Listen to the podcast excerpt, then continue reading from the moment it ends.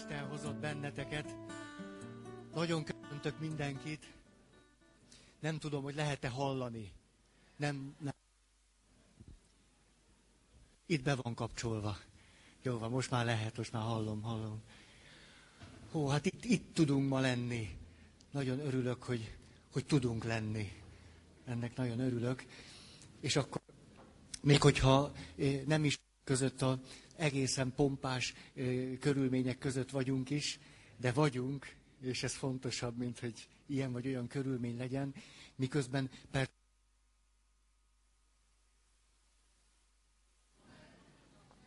Nem, elmegy a hang. Nem az enyém. Miközben nagyon fáj az is, hogyha valakik nem tudnak bejutni vagy beférni, de hát ezeket a kereteket fogadjuk most el és örülünk, hogy vannak keretek. Na most, szeretnék akkor egy gyors ismétlésbe fogni, mégpedig, ugye az a címünk, erről beszélünk, hogy próbálunk bele látni a társkapcsolatnak, a családi kapcsolatrendszernek a belső világába. Annyira, hogy hiszen az élettani dolgokig is igyekszünk elpislogni, tehát valamiképpen a biokémiai háttérről is szólni, az idegrendszeri háttérről is szólni. A mai alkalommal pedig ilyen összetevőt szeretnék megnézni, a neurobiológiai hátteret. Hogy legyen mindenünk, és úgy ne sikerüljön. Mert úgy még nagyobb csalódás, ha már mindent tudunk, és úgy sem megy. Ó, ez nem véletlen, hogy tapasztalatunk van, mert gyakorlás kérdése. Rengeteget tudunk fejlődni. Az, hogy pusztán csak tudjuk, sokszor nincs a javunkra. Na most, milyen szempontokat néztünk? Volt egy, hogy a kötődés és az oldódás, a minek és az én és tenek a megvalósítása. Hogy képes vagyok kötődni, képes vagyok oldódni. Második, a modern házasság egyik legfőbb alapja az érzelmi összetartozás. Ez igazából bizonyos szempontból most a legfontosabb szempontunk hogy mit jelent az érzelmi összetartozás. Mert ha ma embere akarva, akaratlanul is egy olyan nem csak külső, belső kultúrával, rendezettséggel, világlátással, ahhoz kapcsolódó tapasztalati világgal rendelkezik, ahol az érzelmi összetartozásra vágyik, arra irányul, attól lesz boldog, attól mondja azt, hogy igen, ezt szeretem csinálni, ezt érdemes csinálni, akkor nekünk erre érdemes nagyon nagy hangsúlyt fektetni. És ugye attól, hogy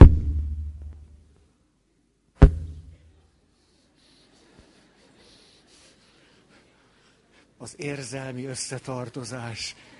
Most együtt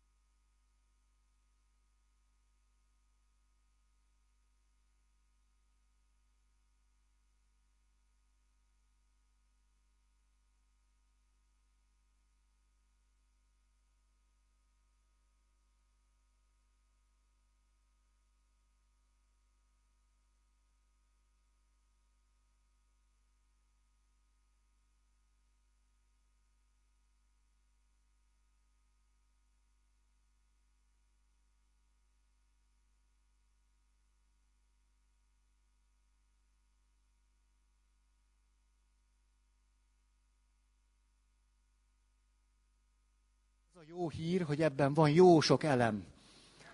Kábel is van. Kábel, elem nincs benne? Nincs benne elem. Hát hova gondolok? Kábel van benne. Na jó.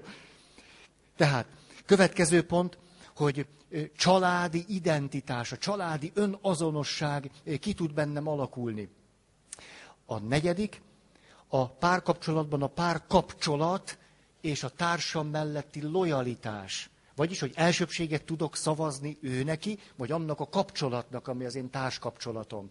Például az előző kapcsolataimmal szemben. Előző szerelmek, anyuci, apuci, tesókáim. Öt. Szolidaritás. Hatos. Hűség, mint a biztonság garanciája. Ugye itt is hoztunk nagyon sok szerintem fontos szempontot. Ugye, hogy a társ személyének és belső világának tisztelete, titoktartás, mások előtt nem kritizáljuk őt, és hogy végül tudunk rejtettséget adni. Nem elsősorban rejtettséget várni, hanem olyanná válni, aki mellett a másik rejtettségbe tud húzódni. Például azért, ez is csak egy szempont a rejtettséghez, azért, hogy ott megszűnjék a félelme és a szégyen érzete. Hogy a szó jó értelmében a szégyelemtől megszabad, a szégyelemtől, ez jó. Hát a félelemtől meg a szégyentől az a szégyelem. Na, abban van elem, szégyelem. Hogy a szégyelemtől megszabadultan tudjak valakinél otthon lenni. Az is a hűség része. És akkor jön a következő, képesség az érzelmi bevonódásra. Itt eh, jártunk, és eh, szeretnék erről hosszan beszélni, hogy ha azt mondtuk, ez az egyik legfontosabb dolog, a ma emberének ez az egyik legfontosabb dolog. A társa azt mondja, egy életre elköteleződtem melletted.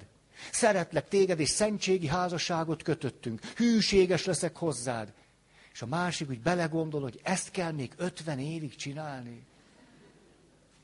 Mert lehet, hogy hűséges, lehet, hogy elköteleződött, lehet, hogy kitart, lehet, hogy jóban, rosszban. De hol vannak az érzések? Az érzelmek, az érzelmi összetartozás, az érzelmi egymásra hangoltság, a védettség, a, a sebek gyógyulása, a másik közel, hol van mindez? Ma erre nagyon érzékenyek vagyunk, ezért aztán beszéljünk erről sokat. Legalábbis én nektek nem ajánlom ezt ma. Tehát képesség az érzelmi bevonódásra. Mondom egymás után a dolgokat, és itt a neurobiológiai hátteret is szeretném egy picit kifejteni. Az első, érzelmi reagálás. Erről beszéltünk. Emlékeztek, ezt is két évenként biztos, hogy el szoktam mondani, minden kommunikációnak van három szintje. Jó, ezt akkor most még egyszer elmondom. A gyengébbek kedvéért elmondom, mert ez annyira jól használható. Én akár mennyit tanulok a, a kommunikációról, hát nem sokat, de a, amennyit ilyen, ezt a modellt nagyon tudom használni. Tehát a kommunikáció három szintje. Egy. Informatív szint. A klasszikus példámra biztos emlékeztek. Ki az, aki emlékszik a klasszikus példámra? Este várja a feleség haza a férjét. A férj 11 óra 27 perckor érkezik meg. Pontosan akkor. És mikor belép a hálószobába a férj, ahol a feleség fekszik az ágyban, akkor a feleség ezt a kérdést teszi föl, hány óra van? Jó, ti akkor nem ismeritek. És a, de érdekes lehet az asszociációtok. De jó, itt lehet csúszni ezt. Majd megfognak a lépcsőfokok. Na, hány óra van? Ennek a kérdésnek van egy, van egy informatív szintje. És ha a férfi 11 óra 27 perckor, jól emlékszem az órára? Jó? Tehát 11 óra 27 perckor. Teljesen érzelmeket nem tükröző arc kifejezéssel azt mondja. 11 óra 27 van, drágám. Akkor a nevetésetekből már is érzékeljük, hogy valamit érzékelt, és valamit nem kétség kívül a kommunikációnak az információs dimenziójában leleckedik. Lehet, hogy ő szívesen megmaradna ott. A legkevésbé gondoljuk azonban, hogy a feleség szeretne ott tartózkodni.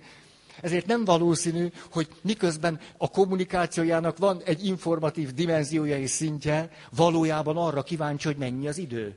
Érdekes módon mégis ezt kérdezi. Az életünkben rengeteg ilyen nagyon-nagyon egyszerű kérdés hangzik el, és a legegyszerűbb és mindenféle kommunikációban is megvan a három dimenzió. Informatív szint, férfiak ezt nagyon szeretik. És akkor a feleség azt mondja, hogy még van képed ilyen pofátlannak lenni? Most, hogyha ezt egy számítógépnek kéne elemeznie, nehéz bajba lenne. Tehát a kérdés így szól. Hány óra van? Válasz 11.27. Pontos a válasz. Következő beszédfordulat. Van képed ilyen pofátlannak lenni? Tehát ezt, ezzel nem lehet mit kezdeni. Ha csak az informatív szinten gondoljuk azt, hogy a kommunikáció zajlik. Tehát pontosan tudjuk, hogy érzelmi szinten is zajlik. Azt szoktam játszani csoportokba, ahol, ahol tanuljuk ezt a modellt, hogy el kell, ki kell állni, és különböző érzelmi tónusokkal kell kérdezni. És hogy most nagyon érdekes, tesztelhetitek magatokat. Milyen érzelem jut legelőször eszetekbe? Milyen érzéssel vagy érzelemmel kérdez a feleség? Hogy szemrehányóan, dühösen. Na, na, számon kérően, igen. Ó, ugyanez a tapasztalatom, ami most megtörtént, hogy rögtön a negatív érzések jutnak eszünkbe. Nem tudtok egy olyan feleséget elképzelni, aki szereti a férjét? Most ez ennyire nehéz, drágáim? Persze, ezzel még szeretheti. Így, így van, szeretheti. De persze. De nem elképzelhető, az csak úgy, csak játszok ezzel. Hogy a férfi megígérte, hogy tízre jön. Nem véletlen tehát a kérdés, hogy hány óra van. És a feleség, aki nagyon szereti a férjét, aggódik, hogy kicsinálják a multinál. És mikor a férfi belép a hálószobába, ő már csurog az együttérzéstől. És legszívesebben a következő pillanatában fölpattanna le a paplan, és hiába a hideg, a betörő hideg rekord, mit neki? Már is omlik a férje nyakába, hogy de jó, hogy itt vagy.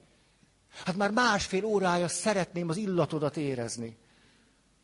Na, hát nem jobb. Rögtön harag, számonkérés. Az élettapasztalat megfolyt benneteket. Hát ez veszélyes. Szóval mind a négy alapérzéssel föl tudjuk tenni ezt a kérdést. Örömmel is. Jaj, de jó, hogy itt vagy. Jaj, de jó. Örömmel. Félelemmel, hogy hány óra van. Mi történhetett veled, hiszen megígérted, és nem jöttél. Félelem, aggodalom. De haraggal is, ezt mondtátok. Hány óra van? Azt mondd meg. És azután szomorúan is. Ugye, amikor ez 127-szer játszódik le, azt mondja, tízre jövök, de ha nem telefonálok. 11-27, nincs telefon, nincs SMS, nincs e-mail, semmi sincs. És akkor egy ilyen szomorú csalódottság, és hány óra van? Most akkor hány óra van? De hát felesleges is kérdezni, tudom, hogy hány óra van. Na, a kommunikáció második szintje az érzelmi szint, és azt is kommunikáljuk. Hát nem csak az informatív szinten közlünk valamit, nem tudom, beleakadtam, igen hanem érzelmeket is kommunikálunk, egész nyilvánvaló mindig és folyamatosan érzelmeket is kommunikálunk. Közömlöm veled, hogy szomorú vagyok, de ezt nem olyan szomorú vagyok, hanem azt mondom, hogy hány óra van. De érz, érzelmet is kommunikálok. De a kommunikációnak van egy harmadik szintje, és bizonyos szempontból ez a, ez a legfinomabb, legszebb, nyilván nem kell ezt a hármat egymással szemben kijátszani, ez pedig a kapcsolati szint. Tehát most kifejezem azt, hogy haragszom rád, de kapcsolati szinten kifejezem a bizonytalanságomat. Nem tudom, hogy mi lesz, hogyha ez így fog tovább folytatódni. Mi lesz akkor velünk? Vagy kifejezem azt, hogy most már úgy látom, nagyon erőteljesen kell neked jelzéseket adni, mert nem értesz meg engem. Nem érzékeled nekem, mennyire rossz, ha te késel, és nem küldesz SMS-t. Eszement? És hogy azt üzenem neked kapcsolati szinten, a haragommal, amit egy kérdés formájában, meg a testtartás, nem tudom, gesztusaimmal fejezek ki, hogy ö, nagyon rossz irányba ment a kapcsolatunk, hogyha te ennyire nem érzékelsz engem. Ez a kapcsolati szint. Tehát amikor arról beszélünk, hogy egy házasságban érzelmi összetartozás a mai kapcsolatok egyik, egyik döntő alapja, és nem csak az elköteleződés és a hűség, akkor például készség szinten kellene járatosnak lennünk a kommunikáció három dimenziójában. Készség szinten. Ezt már is elkezdhetjük gyakorolni. Van rá 60-70 évünk. Nekem már nem, milyen jó nekem folyamatosan informatív szint, de mi volt az érzelmi közlés, és mi volt a kapcsolati közlés. Ha semmi más nem teszünk, csak elkezdünk ezen játszani, ötletelni. Mit üzent érzelmileg, mit üzent kapcsolatilag, mit üzent ér, mit kapcsol... Ó, csodák tudnak történni bedöglött kommunikációval, akkor, hogyha mi érzelmi szinten reagálni tudunk. Tehát nem azt válaszolja a férfi, hogy 11 óra 27, hanem hogy de sajnálom, hogy ennyire földühítettelek. Vagy de sajnálom, hogy ennyire dühös lettél. Vagy de bánt engem, hogy ilyen szomorúnak látlak. Ez egy érzelmi válasz. De hogyha oda megy és megpuszíja, és a felesége engedi, És azt mondja, hogy, hogy tudod, tudod, hogy nem, nem ellenedre késtem. Nem ellenedre késtem. Nem akartam rosszat nekünk. És akkor utána bele tud kezdeni.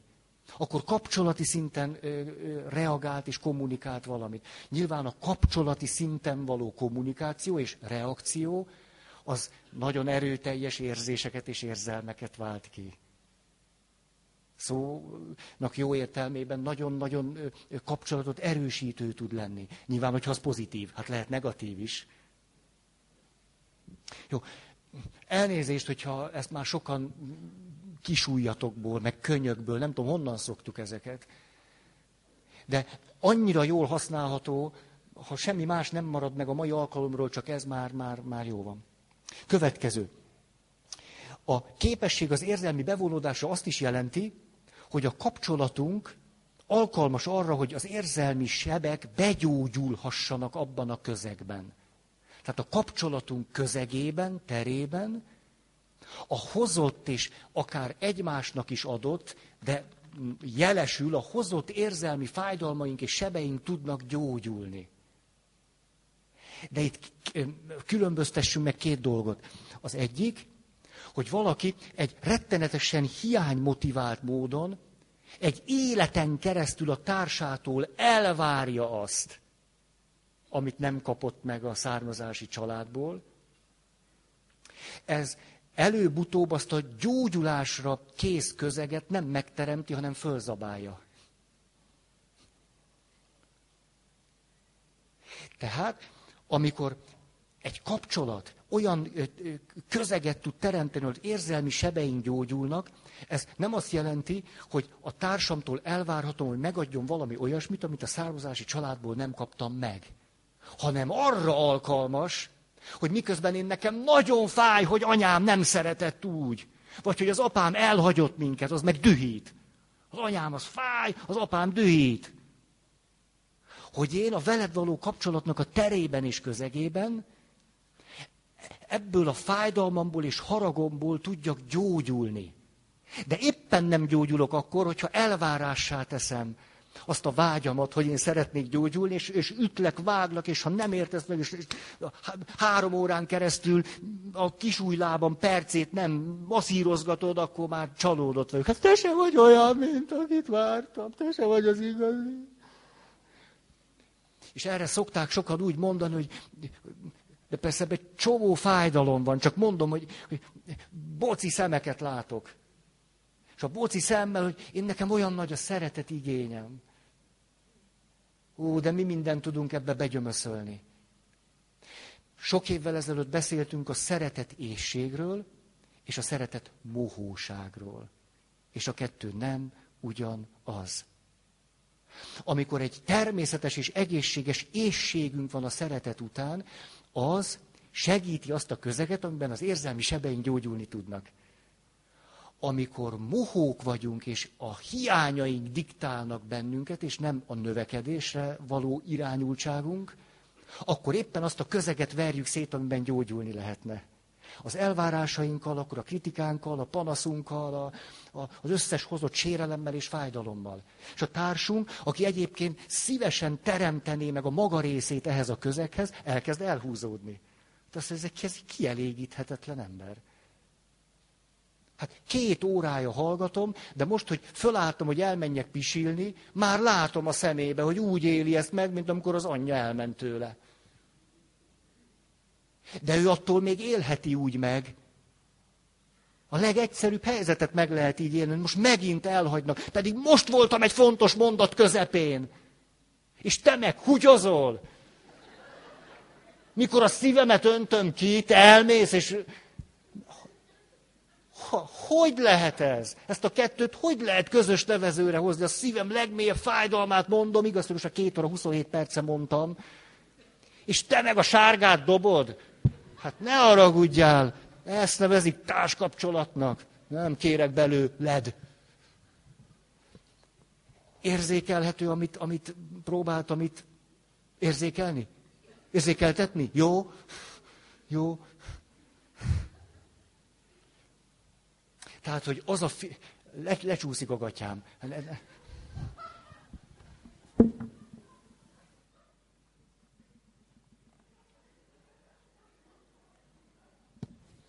Köztetek föl kell kötnöm. Nem vagyok elég katolikus. Na, tehát a következő pont az így szólt, hogy az érzelmi sebeink gyógyulásának közeget biztosít. De azzal vissza is lehet élni. Miközben aki visszaél vele, általában ezt nem tudatosan teszi. Nem is veszi észre, hogy éppen azt a közeget rombolja, ami neki gyógyulást biztosíthatna. Nem veszi észre. Ezért mondom, hogy ha-ho, te nem szeretet után vágysz, amit ugye, aki nagy fájdalomban, sebzettségben van, hogy szokott kommunikálni? Csak egy kis szeretetre vágyom. Ez szokott lenni a mondat, és mögötte ennek a közegnek a fölzabálása történik. De miközben épp azt a közeget zabálja föl, ami őt gyógyíthatná, természetesen ő egy nagyon nyomorult valaki. Semmi harag nincs bennem, csak dühös vagyok. Na jó. Jó. Jöjjön a neurobiológia. Nem usszuk meg. Mert, hogy az egymásra hangolódásnak megvan a már most neurobiológiailag leírható háttere. Ezt már valamennyire sikerült megragadni, ezért szeretném elmondani nektek. Mert hogy ez ma annyira fontos téma egy tartós és megelégedettséget hozó társkapcsolatban. Hallottatok-e a tükörneuronokról? Nem. Hát akkor hogy? Hát tükörneuron nélkül nem tudunk lenni. Két dologért már is adjunk hálát a mindenhatónak. Oxitocin, tükörneuron. Mi ez, hogy tükörneuron? Kezdem az egyszerű kutatásokkal. Filmet vetítenek a kísérlet résztvevőinek, pontosan fél másodpercig látható egy-egy arckép, de nagyon sok arcképet vetítenek egymás után. Mindegyik arckép semleges arcot mutat. Semleges, semleges, semleges, semleges, semleges, semleges. de csak így lenne, ez nem egy kutatás, hanem az a kérés, hogy aki nézi ezeket a fél másodpercenként fölvillanó képeket, arcképeket, rezzenéstelen arccal tegye. Ennyit kérnek csak. És mi történik? Semleges arc, rezzenéstelen arc. Semleges arc, rezzenéstelen arc. Semleges arc, rezzen, semlem, sem, sem. Oké? Ez egy folyamat. Igen ám, de a kutatók olyan piszkok. Semleges, semleges, semleges, semleges, nevető, semleges, semleges, semleges. Így. Becsempésznek egy nevető arcot. A kutatás résztvevőinek az a feladata, hogy rezzenéstelen, érzelmeket nem tükröző arccal nézze.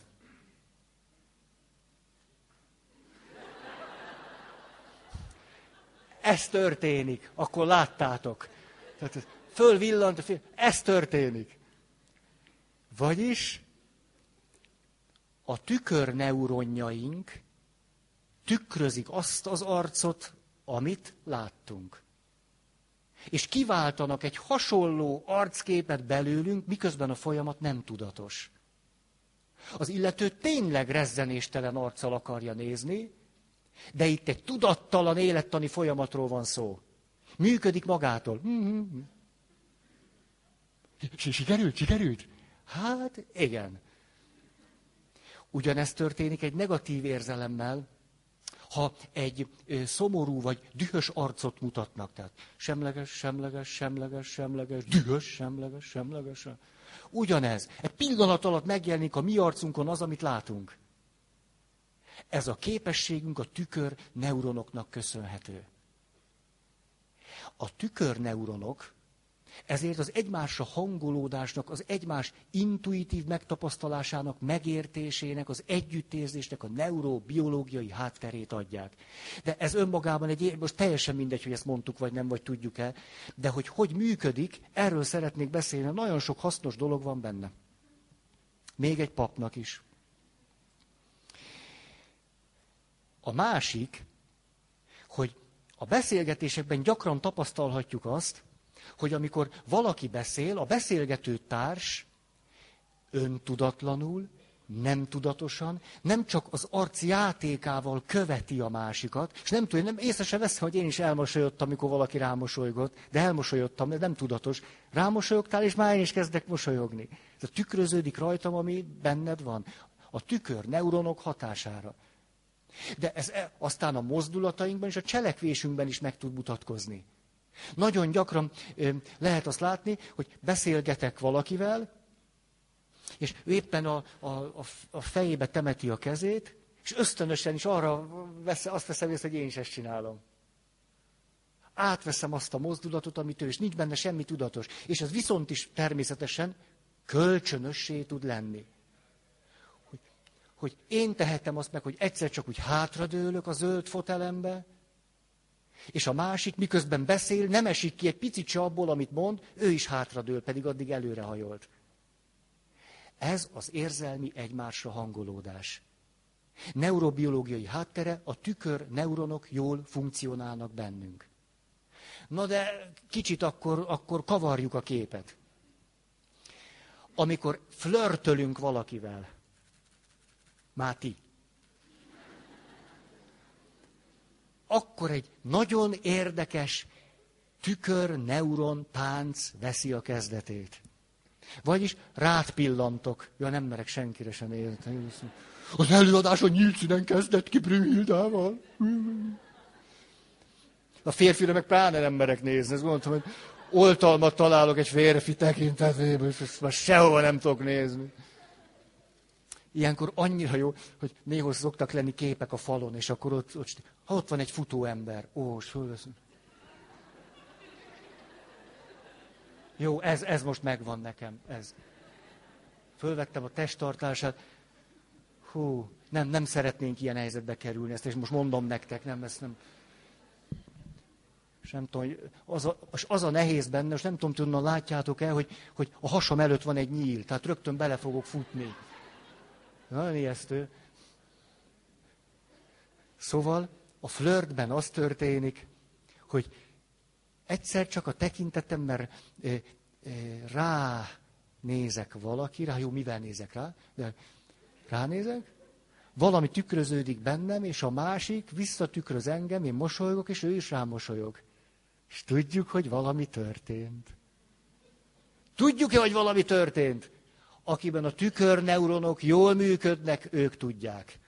Egy villanás az egész. Rád néztem, pof, köztünk van valami. Lehetne valami. A flörtben pedig ezt tik-tik-tik-tik-tik oda-vissza csináljuk. Csinálok valamit, és úgy visszanézek. Te pedig beszélgetsz valakivel, és hopp, oda nézel. Szóval, hoppácska, hoppácska, megvan a mai esti partner. A flirt titokzatos tárgya. A szerelemben is ez történik, csak hosszabb ideig, és egyre, egyre, egyre, egyre elmélyült ebben. Na de, ez idáig jól hangzik, csak hogy mit gondoltok, hogy a stressz és a szorongás hogy hat a tükör neuronok működésére? Bedöglik, igen. Aha. Ezt a mondatot szeretném felolvasni. Stressz és szorongás hatására erőteljesen csökken a tükörneunok által kibocsájtott jelek aránya. Ez mit jelent? Hogyha elkezdek szorongani melletted, vagy egy, egy konfliktusban félek, vagy a jelenléted stresszforrás számomra, akkor éppen mitől leszek neurobiológiai szinttől kezdve, most hát kezdve, de most innen indulunk. Tehát egészen, egészen élettani szintől kezdve megfosztva, attól az érzékszervemtől, most értsétek ezt jól, attól a készségemtől, képességemtől, hogy együttérző legyek. Hogy rád hangolódjak. Hogy átvegyem azt, ami te benned lejátszódik. Ha egy ponton túl jobban félek és szorongok, és aggódok, és egy, a stressz válaszom nagy, egyre erősebb lesz, Éppen akkor, amikor a helyzetet érzelmileg kellene tudnunk megoldani, mert tudom, ha most a Feri mondta ezt, tudom, már hányszor elmondta, hogy informatív szint, érzelmi szint, kapcsolati szint. Tudom, hogy így van. Csak éppen kerülj egy olyan helyzetbe a társaddal, egy vita, egy vezet, bármi, egy éppen konfliktusos napok, hetek, évek, tizedek, és a másiknak a magatartása, a látványa, stb. emlékeztek a neurotikus allergiára, fölviszi a stresszhormon szintet. Ebben a pillanatban a tükörneuronok alig képesek működni. Tehát pont attól az érzékünktől, érz, finomságunktól vagyunk elszakítva, amire szükségünk lenne ahhoz, hogy a helyzetet megoldjuk. Ez neurobiológiai szinten pontosan leírható. És ráadásul még, még két összetevő. Az egyik, hogy amennyiben így, amennyiben így le, van, le, van, le vagyunk fagyva, és a tükör neurális hálózatunk nem tud elég aktív lenni, ennek az is a következménye, a következménye, hogy mind azok a pszichés képességek, amelyeket a tükörneuronok indítanak be, nélkülöznünk kell. Ugye erről beszéltünk. Mi történik? Egymásra hangolódás, nézem, néz, rád, rád pillantok. Te visszanézel rám. És nézlek, és, és hányszor hallom azt, hogy Feri, egyszerűen az jó volt, hogy, hogy ez, olyan rég volt az, hogy én beszéltem, és valaki a szemembe nézett fél órán keresztül. Hogy, lá, hogy azt láttam, hogy valaki nézi a szemem, mikor én beszélek. Nem történt semmi több. Érdemben lehet, hogy semmit nem tudtam mondani ahhoz, amivel ő jött. Csak belenéztem a szemébe. És a szememben és a tükörneuronok segítségével tükröződött bennem az, ami ő benne lejátszódott. Erről azt mondta, de jó Feri, milyen jó beszélgetés, te mennyire együttérző voltál velem. Nem mondtam egy szót se. A tükörneuronjaim azonban elvégezték a munkát helyettem. Én nekem elég volt a figyelmemet összpontosítani. És néztem a szemébe, és köztünk, a nélkül, hogy bármi az informatív szinten jó tanácsot adtam, hogy bármi nagyon fontos történt. Azáltal, hogy én figyeltem rá, megmaradt meg a szemkontaktus, és én folyamatosan tükröztem az ő érzéseit és érzelmeit és lelki állapotát. Ehhez nekem elég nyitottnak kell lennem, nyilván hát nem magamról beszélek, hát rólatok, hogy ezeket merjem közelengedni magamhoz, és egyszer csak megszületik valami, hogy, de szimpatikus. Ugye a kutatásokban ez, hogy ki az, aki szimpatikus, ki az, aki nem. De most visszatérek oda, ugye arról beszéltem, hogy ha a ö, stressz hatására, szorongás hatására, félelem hatására, a tükörneuronoknak az aktivitása minimálisra csökken, már pedig arra csökken, most ha akarjuk, ha nem. Élettan az élettan. Mi ennek a következménye? Hogy azok a pszichés funkciók, amelyeket a tükör neuronok aktivitása indít el, azok sem működnek. Például, hogyha én félek tőled, mit fogok csinálni? Eszembe se jut a szemedbe nézni.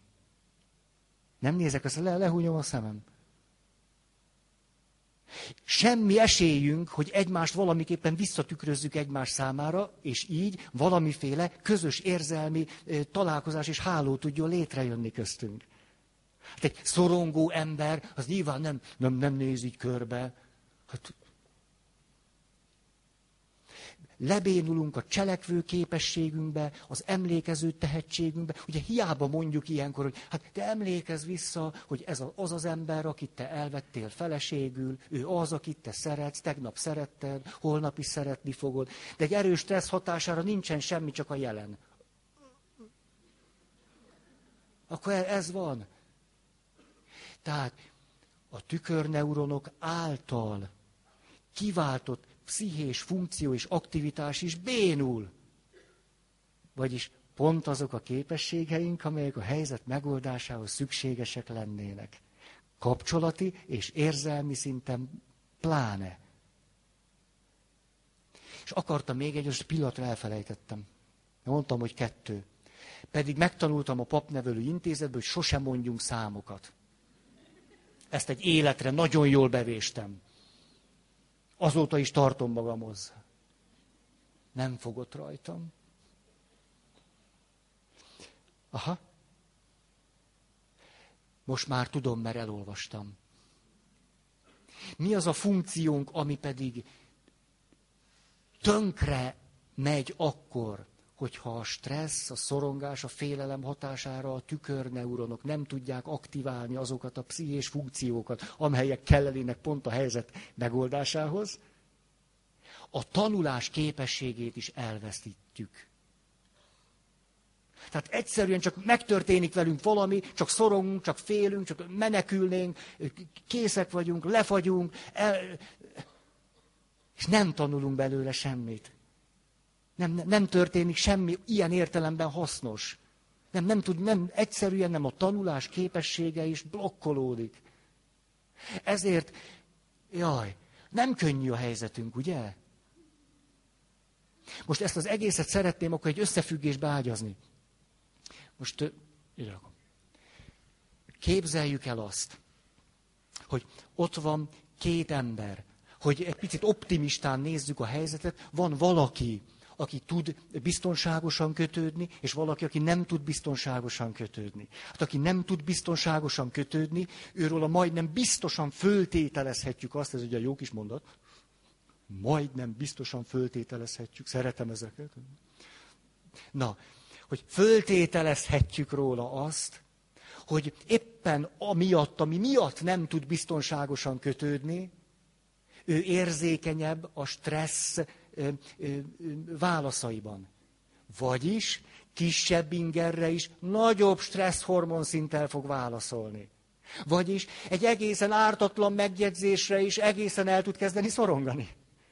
Nagyon dühös tud lenni, menekülhetnéke támad, megtámadottnak érzi magát egy egyszerű mondattól. Tehát nem elég, hogy a kapcsolatban van valaki, aki nagyon nehezen kötődik, tehát nehezen tudja föntartani, egyszerűen mondom, hogy ez mit jelent. Nehezen tudja föntartani azt, hogy mi egymáshoz tartozunk, te szerethető vagy. Akkor is ebben a pillanatban a szükségleteimet nem elégített ki, és én is szerethető vagyok, akkor is ebben a pillanatban dühös vagyok rád, vagy akármit átélek. Szerethető vagy, szerethető vagyok, és mi összetartozunk. Ez, ez, ez az, amikor... Ez a biztos kötődés. De ha csak az egyik fél nem tud biztosan kötődni, jön egy egyszerű kérdés. Hány óra van?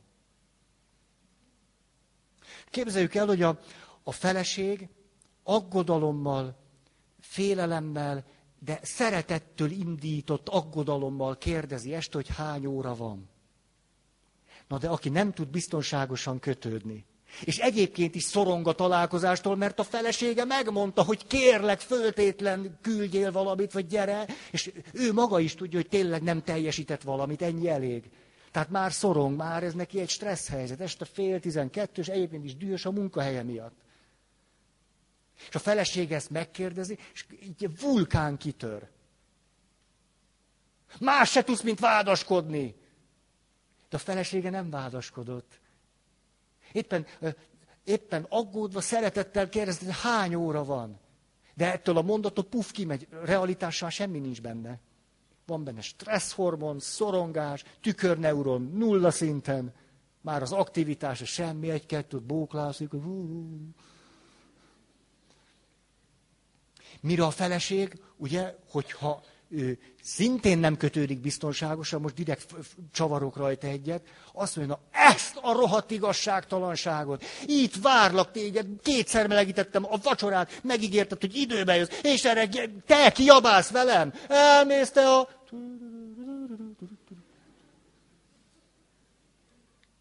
Hát a legtöbb ilyen ádáz konfliktus nem így szokott megtörténni hogy, mi, hogy mire úgy vége van, azt se tudjuk, mi történt.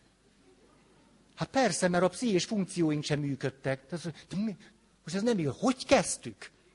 És na, na, hogy mind a két fél másképp emlékszik. És akkor aztán akkor kialakul egy ilyen teljesen kezelhetetlen kavalkád. Ezért, ezért milyen hihetetlen sok, sok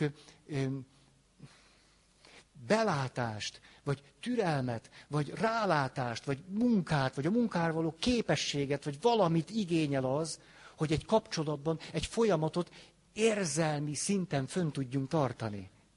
Még ha biztonságosan kötődnénk mind a ketten, és a nehéz éle, érzelmileg nehéz élethelyzetekre csak adekvát stresszválaszokat adnánk, még akkor se lenne könnyű. Na de két bizonytalan, vagy elkerülő módon, szorongó módon kötődő valaki, akinek nyilván ehhez kapcsolódó stressz válaszai vannak, és akkor épp a tükörneuron aktivitás lecsökken, majd, hogy nem teljesen ott kiszolgáltatottan ordibálnak egymással. Ugyanabban a hajóba eveznek. Nem tudom, ez most nagyon kiábrándító? Mert nem azért, én szerintem nem az, csak a, hát, hogy de nagy dolog, hogyha ha tudunk most így mondom, fölmentéseket adni. Még csak nem is kell megérteni a másikat. Csak úgy fölmentés, hogy ja, hogy ilyesmi történhet veled. Hogy amikor fölkapod a vizet, akkor a pszichés funkcióidnak nem is vagy a birtokába. A tükör neuronjaid elmennek szabira. És stresszhormon szintet magasabb, mint a Mont Everest? Hát, ha én ezt tudtam volna. Megmelegítem a vacsit, gyere, te. Hülye. Na.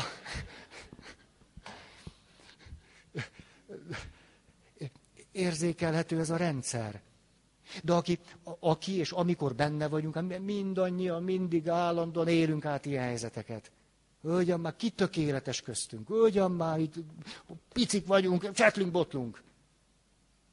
Hogy de ennek akkor legalább látjuk most akkor a biokémiai, neurobiológiai hátterét.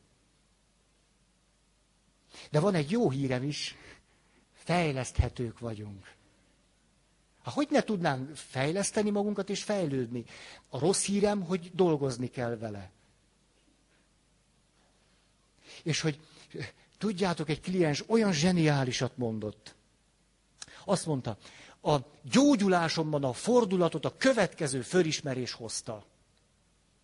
Mikor rájöttem, hogy a környezetem és a környezetemben egyesek vagy sokak sosem hagynak engem annyira magamra, mint amennyire én szoktam elhagyni magamat. Ez egy kliens rácsodálkozása.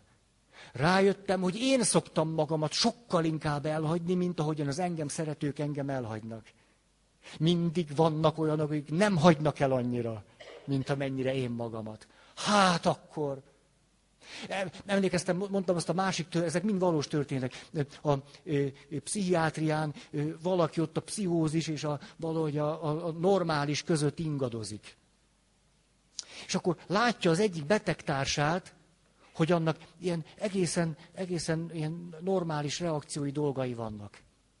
És ez a valaki, aki ott, ott, ott, ott a pszichózis, a normalitás határán billeg, azt mondja, hát ha neki sikerült, nekem is sikerülhet. Csak ennyi. Hát ha neki sikerült, nekem is sikerülhet.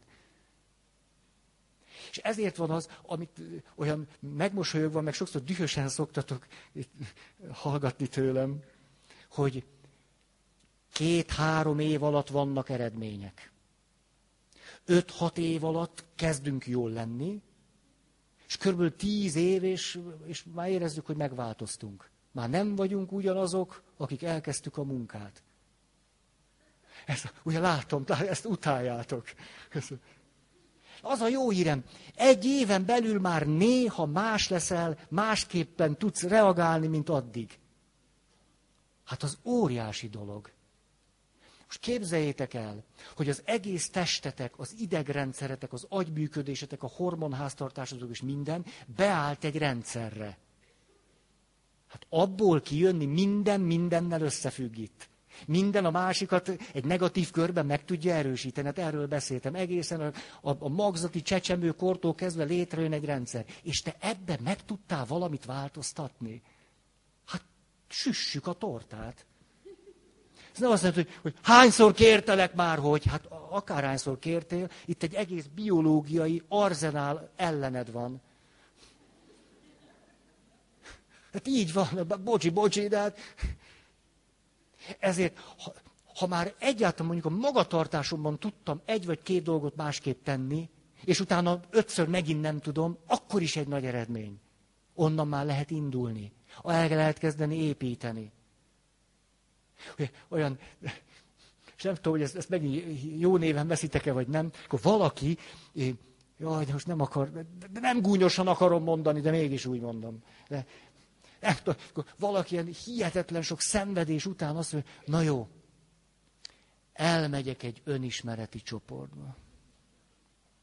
De húsz éve szenved ugyanabban a, tehát nem húsz éves, hanem 20 évesen rájött, hogy jó, de nehéz ez az élet, és akkor 40 éves, hogy talán esetleg lehetne vele valamit csinálni.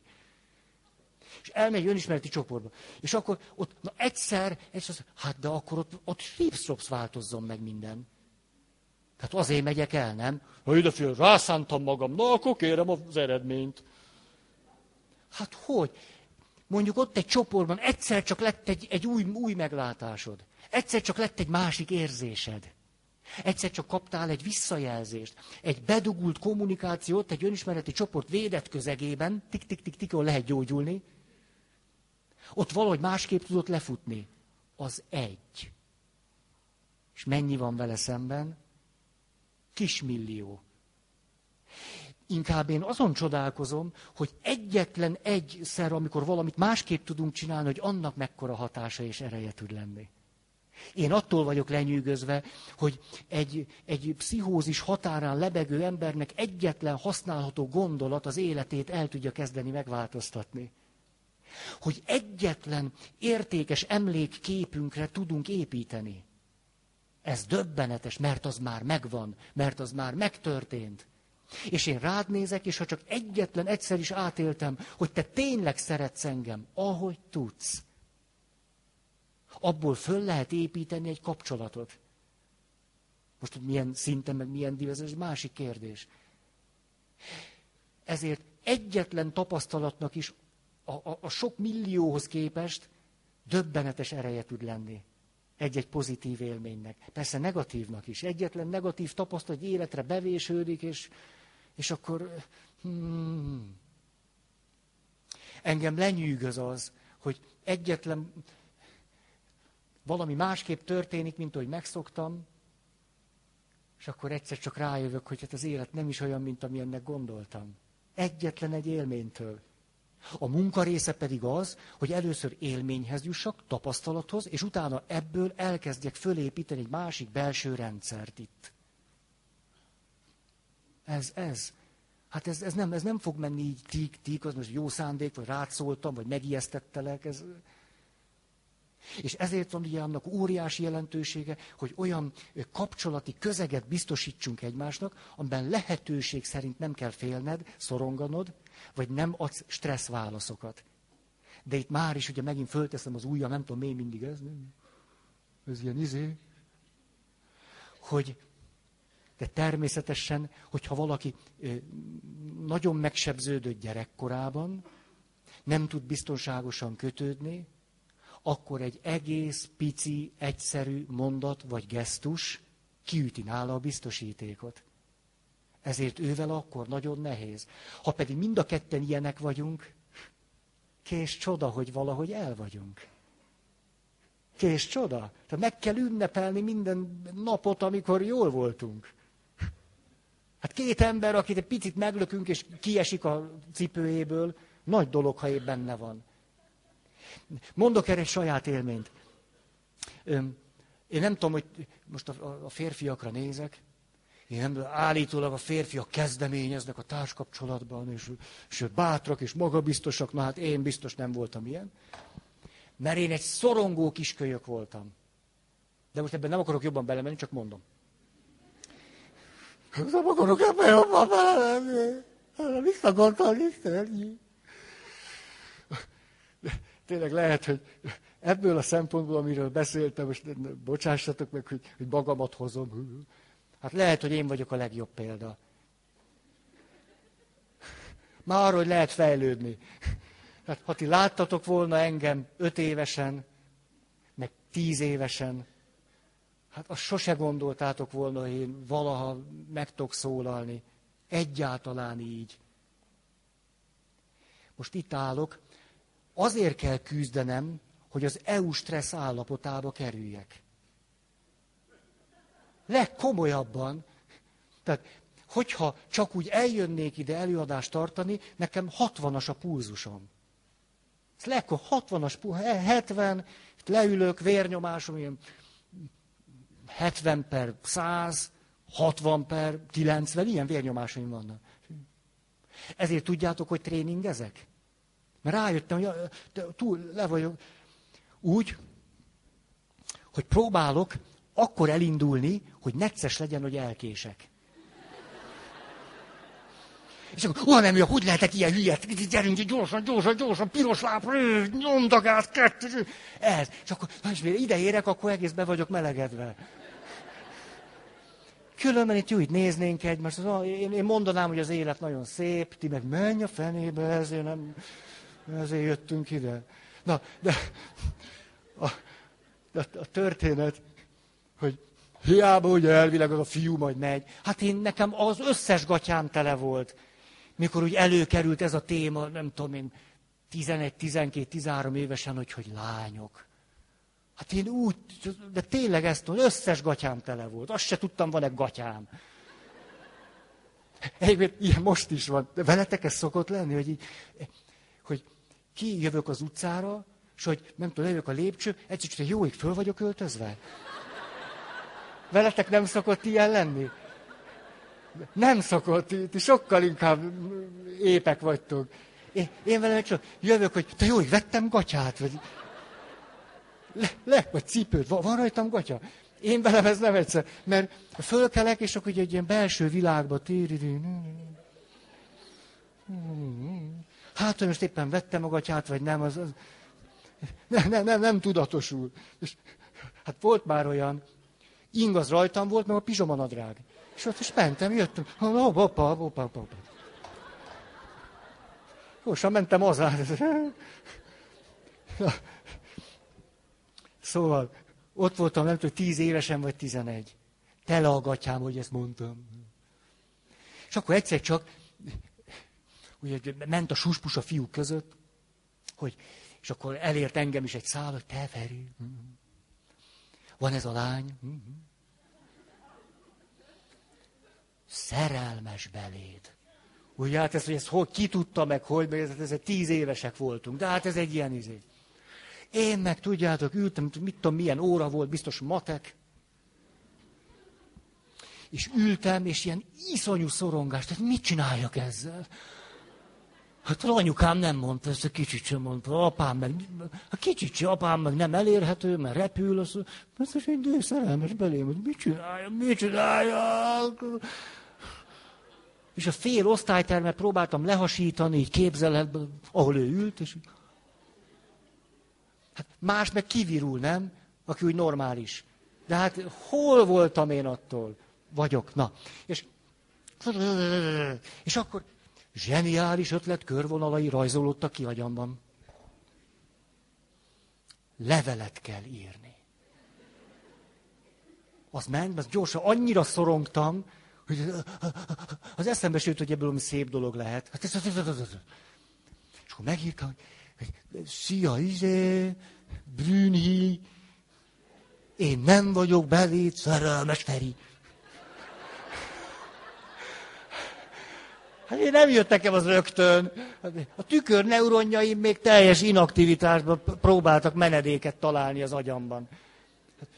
És, és akkor ugye ez a gyerek ízét, és elküldtem ezt a levelet. Ugye mindenki elolvasta, és ő...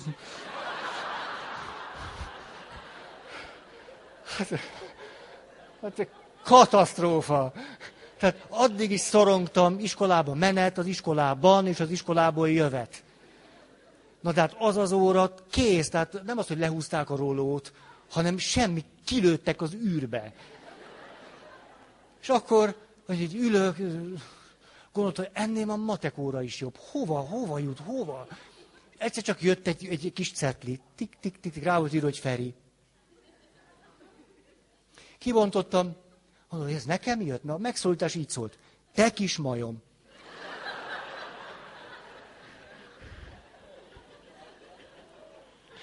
Így hát ezt a kedves választ kaptam.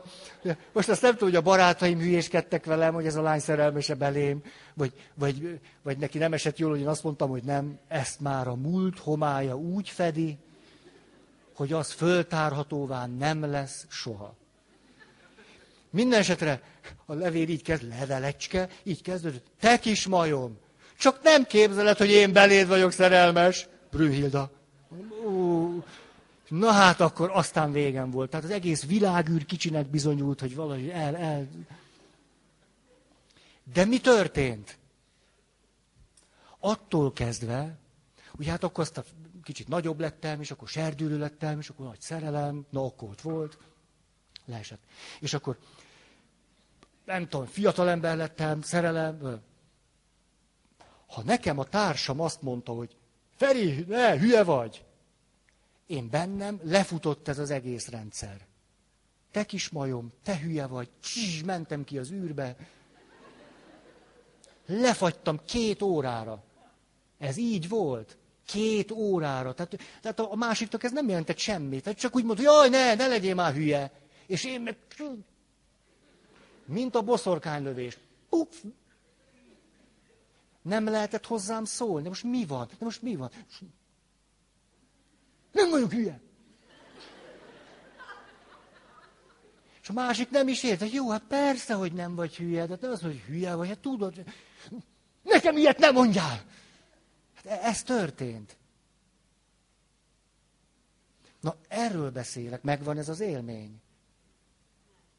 Ne, ez már, ez megvan, ez megvan. Na, hát amikor mondanak egy ártatlan valamit, és bennünk egy ilyen döbbenetes reakció jön, ott válik nagyon nehézé az érzelmi összetartozás. Mert ott én éppen az űrbe kapálózok, azt sem tudom, hogy érdemes-e visszajönni a Föld nevű bolygóra, mert annyira rossz ez, hogy ez, ez elviselhetetlen. Tehát fáj az egész petike. Ugye ez tényleg megtörtént, az orvoshoz ment a anyuka meg a gyerek, és hát hol fáj Petike? És akkor is fáj az egész Petike. De az orvos ezzel nem nagyon tudott mit kezdeni. De, de ez egy érzelmi válasz volt. Fáj az egész Petike. Hát, amikor ilyen fájdalmaink, sebeink, hát akár milyeink vannak, és egy csobó szokott ilyesmiből lenni akkor a stresszválasz az egészen egészen jelentéktelen epizódoktól is iszonyú magas lesz, sokáig fönnmarad, lassan megy le, és mindaddig, amíg ez tart, a tükörneuronjaink nem tudnak hatékonyan működni. Nem tudok, mikor, mikor ott fáj, és ott az űrbe kapálózok, tudok én veled együttérző lenni? Hát egyszerűen képtelennek érzem magam rá. Azt mondja, hát én, hát te, te neked kellene jönni, mint egy nagy öl, és nem tudom, ölej körül, ringassá öt órát, és akkor valahogy megnyugszom. Hát valami ilyesmit gondolok ott, tehát hogy hozzá lehet, hogy el vagyok szállva, mint egy lufi, hát fog, ragadj meg. És én most legyek empatikus, és akkor a kapcsolati szinten reagáljak. Hát tiszta az izi vagyok. Ettől nehéz. De tíz év kérdése csak. Tehát ez a bátorító mondott. Egy év alatt már vannak változások, három, négy, öt év alatt már kifejezetten más milyenek, más, más, más, és tíz év alatt elkezdjük jól érezni magunkat.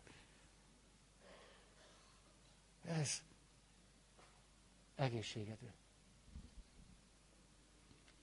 Na, tényleg el, elvesztettem az időérzékem. Ez jó jel. Tényleg akkor azt mondta, hogy szívesen csináltam. Azt mondja, akkor egy, egy picit visszakanyarodok, ez a kutatás és a kutatásnak a, a gyakorlati használhatósága egy, egy nagyon sajátos területről is igazolást nyert. Mégpedig voltak olyan jószemű, jóeszű futballedzők, akik erre rátaláltak, ösztönösen is rájöttek. Arra, hogy olyan játékosokat kell választani a csapatba, akiknek a tükörneuronjai jól működnek. Vagyis ő képes együtt érző lenni a másikkal, megérezni, megsejteni a másikat és a várható cselekvését is. És ezért volt lehetséges az, mondja egy kutatás, hogy olyan csapat is, amiben nem játszanak világsztárok, a zseniális összjáték miatt eredményesebbek tudnak lenni, mint a önmaguk körül forgó világsztárok. Ez az, amikor az űrgen nem néz föl, megy a szélen, nem néz föl, hanem puf, beadja a labdát. De nem nézett föl. És mondhatjuk erre, hogy ez pusztán azon múlik, hogy iszonyú sokat kell gyakorolni. Tehát, ő fut el a szélen, akkor tudja, hogy középső megy, és akkor ott lesz. Á, de ha nem nézek föl, akkor azt, azt centire oda tudom tolni a lasztit. Ez, ez az intuíció. A tükörneuronok részt vesznek az intuitív fölismeréseinkben. Ezért például a szerelemben, a tükörnő tükrözzük egymást, tik, tik, tik, tik, tik, és ezért egyszer kitalálom, mit gondolsz. Tudtam, hogy ezt fogod mondani. Miért lehetséges ez? Mert a tükörneuronjaink itt bent leképeztek téged nekem, majd pedig, majd pedig lefuttatták, hogy mi fog történni. És ha az én élettapasztalatom, vagy az, ahogyan eddig megismertelek, az itt el van raktározva az agyamba, az agyam ki tudja értékelni a jövőre vonatkozó cselekvésedet. És előre megmondom, mit fogsz csinálni, és nincs benne semmi csoda. Csak kellenek a tükörneuronjaink. Jó. Hát, hogy ebből mit lehet leírni? Ez eszent. Na. Jó? A tükör neuronok teszik lehetővé tehát az többek között az intuíciót, az intuícióban azt, hogy, hogy a jövőre vonatkozóan is sejtéseim legyenek. Például, hogy kezdjek-e veled, vagy ne. Tükröződsz bennem, és a saját tapasztalataim szűrőjén engedlek át persze, majd erről még szeretnék beszélni, és azt mondom, igen, ez bejöhet, az, az nem, nem, ő vele nem, eszembe se jut. De érdekes pedig az esetem. Volt már veletek ilyen? Ránéz, és azt mondod, pont úgy szőke, ahogy én azt nagyon szeretem. pont úgy. Pont olyan az alakja. De nem. Ja, pont olyan, de nem, nem, nem, ő vele nem. Ha? Az agyunkban egymás mellett van az önmagunkról alkotott kép, és a társunkról alkotott kép. Egymás mellett vannak. Most az a fogós kérdés, hogyha te leképeződsz bennem. Például, hogyha a tükörneuronok jól működnek bennem, és te tükröződni tudsz én bennem, és te azt mondod, hogy fáj a gyomrod, nekem is tud fájni a gyomrom. Mondom a kutatást mögé, az illetőnek a lábujját megszúrják. És közben nézik a műszer, hogy az agyában mely idegsejtek aktiválódtak. Behívják a feleségét. Megszúrják a feleségének a lábát, ő teljes biztonságban van. És ugyanazok az idegsejtek aktiválódnak. Mindegy volt neki, hogy az ő lábát szúrják, vagy a felesége lábát. De ez még úgy is megtörténhet, hogy azt mondja a kísérletvezető orvos, most én a saját ujjamat fogom megszúrni. És az illető, akinek előtte megszúrták az ujját, a kísérletvezető, akivel egyébként nincs túl szoros érzelmi kapcsolata, amikor megszúrja az ujját, a kísérleti alanynak ugyanazok az idegsejtek aktiválódnak, mintha az ő lábát szúrnák meg. Most az a kérdés, hogy ebből egy nagyon izgalmas kérdés következik. Akkor az agyunk hogy dönti el, hogy én vagyok-e vagy te? Hogyan az aktiválódik? Ez hogyan döntöm most? Én vagyok, vagy te? Most én vagy te? Ez, én sem vagy te csinálsz. Én érzésem, te érzésed. Én vagyok, vagy te? Ez hogy, hogy, hogy válik ketté? Most, igen, ennek az izgalmas részét mondom aztán majd a neurobiológiait a következő alkalommal. Mert akkor sokan lesznek, és akkor sokan fogják unni. Ennek a dolognak az izgalmas része a következő.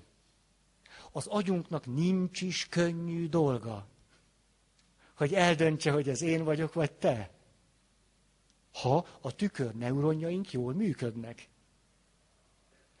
És ennek van két iránya. Az egyik, hogy azokat az embereket tartjuk szimpatikusnak, vagy olyannak, akitől segítséget tudunk várni, akik ugye most a, a köznyelv szerint empatikusak. Vagyis a tükör neurális hálózat jól működik, tükrözi az én érzésem. Ugye én, én ö, félek, és látom, hogy oda jön, hogy egy félő emberhez, hogy megyünk oda? Látom, hogy valaki gubbaszt és fél, hogy megyek, hogy veled mi van? Ugye hát itt akkor a tükörneuronok nem nagyon kaptak teret. De egy félő emberhez szinte fölveszem a testtartását. Nem így van? Tehát ösztönösen is ott fél, hogy gubbasz, hogy törökülésbe, egy pici, egy ilyen kis valamivel így pöckölget egy papírt, és, és lát, az egész ettenetes. És akkor... Na, hát szinte fölveszem azt, ahogy a fél, szinte én át is veszem. És ha én így megyek hozzá, akkor ő azt érzi, hogy na, tőlem valami jóra számíthat. Ugye, valamit veszek föl a testtartásából. Ezért volt az, hogy a családterápia, egyik nagy anyamestere, akit olyan sokszor idéztünk, a Virginia Satir asszony, azt ajánlotta a klienseinek, hogy bizonyos testtartásokat vegyenek föl, ha a társukat meg akarják érteni. Ő ezt gyakoroltatta. És ennek most már a neurobiológiai hátterét látjuk. Tehát illetve azt mondja, nem, nem, érzelmileg kihűltünk, ne, ne, nem értelek, nem tudom, mi van veled. Jó, hát hallom, hogy kiabálsz, de nem tudom. És azt kérte, hogy na akkor most egyetlen gesztusban mutasd meg azt, ami benned van. És akkor, és akkor megkérte a feleséget, állj be, kérlek ebbe a gesztusba, állj be, csináld ezt, csináld ezt. Na mit érzel? És hogy csinálta, há, aktiválódott a rendszer. Na akkor te, te ennyire ideges vagy. De főleg kézzel valaki szorong. És miért fütyülök rá? Szedje már össze magát, nő, keresztény, nem, akkor van reménye. Gyerünk, gyerünk. Aha. És akkor kedves atya, akkor légy szíves, ülj le, És így jó, szorítsd össze, itt a rekeszizom, így jöjjön, szoruljon, a levegőt sem nagyon kapja, így üljél be. Na így érzi magát a kis hittanosod. Jobb kettes.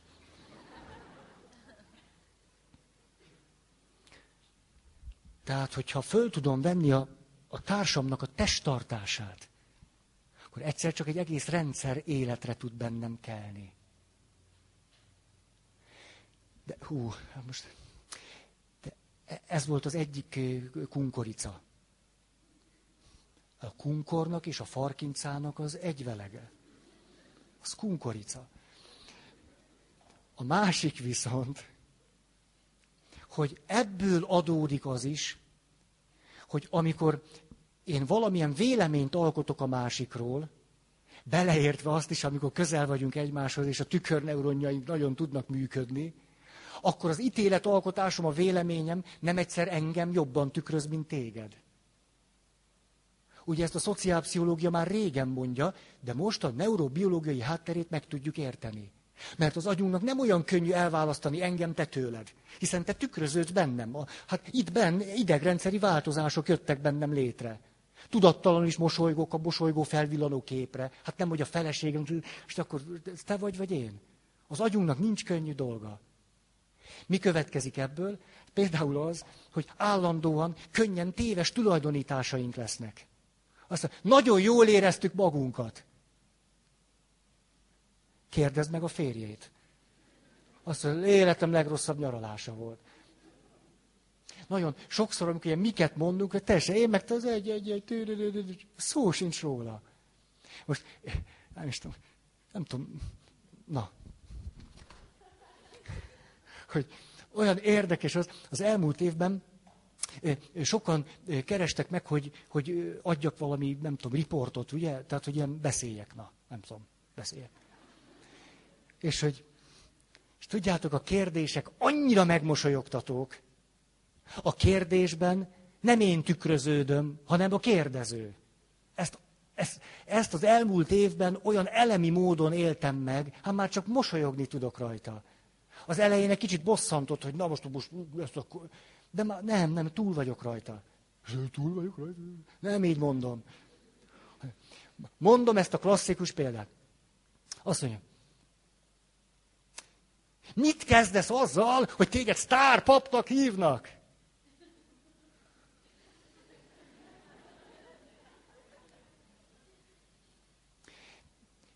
Én nem látom így magam.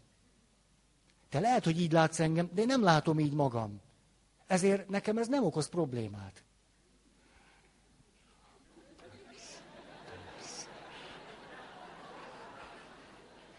Tehát erre körülbelül két reakció, 95 százalék. Az egyiket ezt mutattam. Persze, persze. Tudod, kinek mondjad.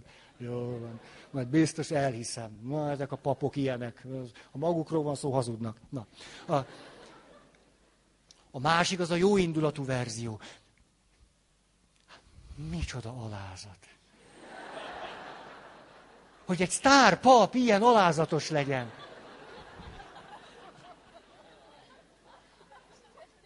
Tudod, így jön ki belőlem a kis kakuk, hogy kakuk, kakuk, kakuk. Nem. Tehát nem része az önmagamról alkotott képnek. Hú-hú. Nem hiszi el. Nem hiszi el. És akkor mit tudom, megjelenik a cikk.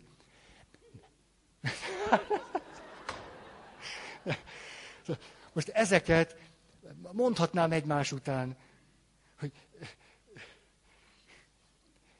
a tükörneuronok néha nagyon megtévesztenek bennünket. És mondom, amit még egy csavart hoz. Ez egy újabb csavar. Hogy?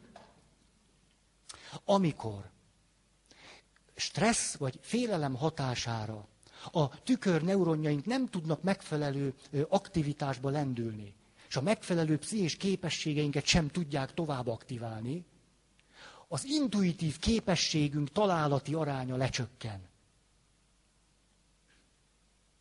Tehát fél, félek, szorongok, és azt mondom, lettől vigyáz. Lehet, hogy éppen ő tudna megmenteni. Tehát ráadásul nem csak az értelmi képességeink tudnak torzulni, erős szorongás vagy stressz hatására, hanem ami a másiktól egy, egy gesztus, ugye most férfi-nő kapcsolat, éppen egy ilyen szeretetteljes gesztusa van, ha a tükörneuronjaim aktívak tudnának lenni, egyszer csak, ó, hát ez most tényleg te rám mosolyogtál. Na, azért egy picit enyhít most, az, az űrből egy picit kezdek lefelé jönni. Ha. De nem a mosoly, és akkor van egy intuitív válasz, egy kiértékelés, amit inkább a stressz és az előtörténetem indokol meg. Vigyázz, vigyázz, most mosolyog, de már a kést feni.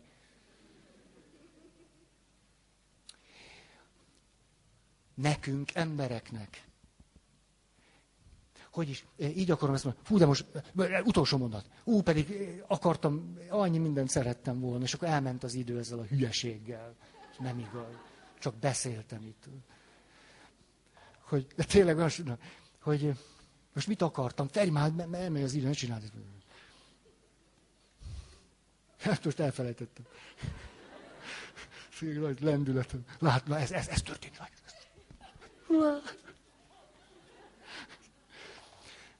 Na, ha visszajön, elmondom. Most, miért ezt most hogy hallottátok? Ez egy... És azon iparkodok, tudattalan add elő. Jó, ne menj el, mert úgy fáj. Na. Nem tudom, hagyjuk abba már ezt, nem, nem. Eddig szerettelek titeket. Na, a, tényleg. Azt az egy, az, jó, hogy valaki azt mondja, hogy azt az egyet mondjam, csak azt az egyet, de az hosszú. Nem, azt, azt most nem tudom elmondani. Legközelebb.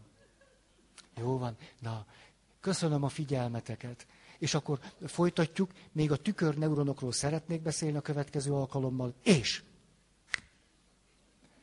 Két hét múlva, november 1 lesz.